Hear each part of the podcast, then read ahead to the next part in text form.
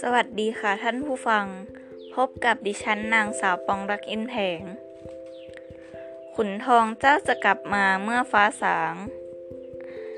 บ่าวเหเรือเข้าท่าเมื่อตะวันสายแพรวพราวแสงเป็นตัวเต้นระริกจับผิวน้ำในคลองสองคนกับบ่าวแม่ก็เร่งฝีเท้าออกเดินดุ่มๆมุ่งไปยังศาลากลางเมืองเขาตายแล้วล่ะเด็กหนุ่มคนหนึ่งบอกแม่แม่ร้องไห้ขุนทองตายเสียแล้วเจ้าพบศพเขาหรือแม่ถามไม่ไม่ใช่ศพเขาพบตัวเขานั่นแหละเขาเป็นคนให้บอกแม่ว่าเขาตายแล้วเด็กหนุ่มคนนั้นว่าเขาอยู่กับใครแม่ถามอีกเขาก็อยู่กับดาบนะสิดาบเปื้อนเลือดรอยคราบของความชิงชังเด็กหนุ่มตอบเรือของแม่ล่องตามน้ำกลับบ้านเมื่อตะวันตรงหัวพร้อมด้วยข้าวของเครื่องใช้กองเต็มลำเรือเหมือนเก่าเจ้าขุนทองมันโกรธใครแรงแค้นมากมายถึงป่านนี้ถึงสู้ตายไปจากแม่และเหย้าเรือนของตนโดยไม่กลับมาอีก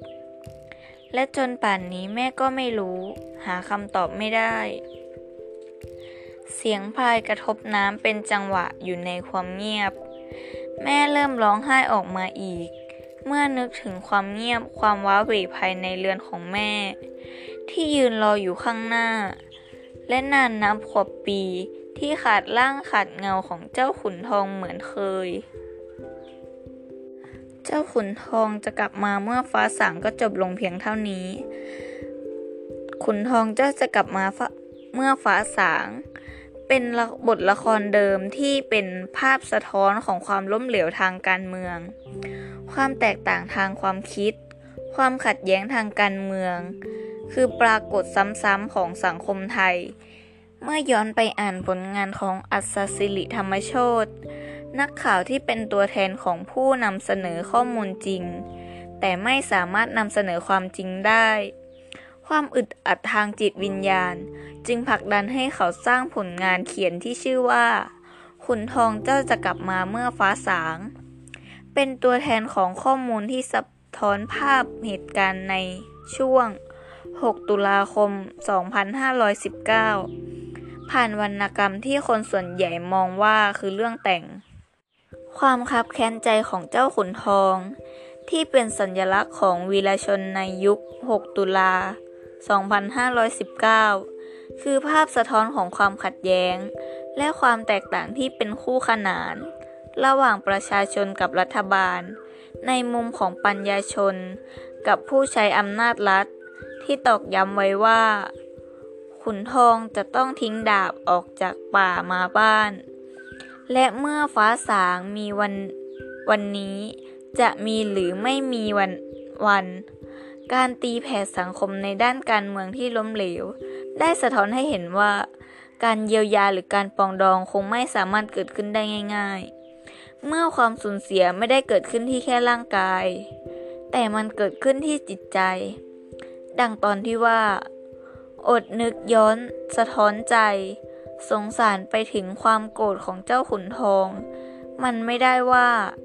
ทำไมหนอมันถึงได้มากมายถึงมันต้องตัดใจทิ้งถิ่นฐานบ้านช่องและทิ้งแม่ไปได้ทิ้งความสุขในชายคาบ้านไปเคว้งคว้างอยู่กลางป่าเป็นปฏิปักษ์ต่อบ้านเมืองในกฎให้กฎหมายลงทันและตอนที่ว่ายิ่งนึกถึงตอนที่เจ้าขุนทองมันร้องไห้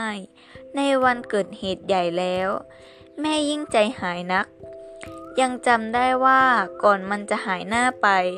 มันนอนร้องไห้ลำพันอยู่ในเรือนจนดึกดื่นอัศสิริธรรมโชติตอกย้ำความโกรธความน้อยใจความเจ็บใจและความคับแค้นที่มีของวีรชนในช่วงนั้นซึ่งสะท้อนภาพความเจ็บปวดของเหล่านิสิตนักศึกษาในยุคนั้นได้อย่างเห็นชัดดังตอนที่ว่าแม่รู้เจ้าขุนทองมันโกรธมันน้อยใจแต่มันน้อยใจใครโกรธใครจนป่านนี้แม่ไม่รู้ ดังนั้นการทิ้งบ้านทิ้งครอบครัวไปเรียกร้องความเป็นธรรมและความถูกต้องจึงเกิดขึ้นอย่างไม่มีหลีกเลี่ยงดังตอนที่ว่าและนี่เจ้าขุนทองมันจะแลกบ้านแลกแม่ไปเท่านั้นหรือไม่น่าเป็นไปได้แม่ร้องครรญอยู่ในใจสำหรับวันนี้ดิฉันก็ขอพักไว้เพียงเท่านี้สวัสดีค่ะ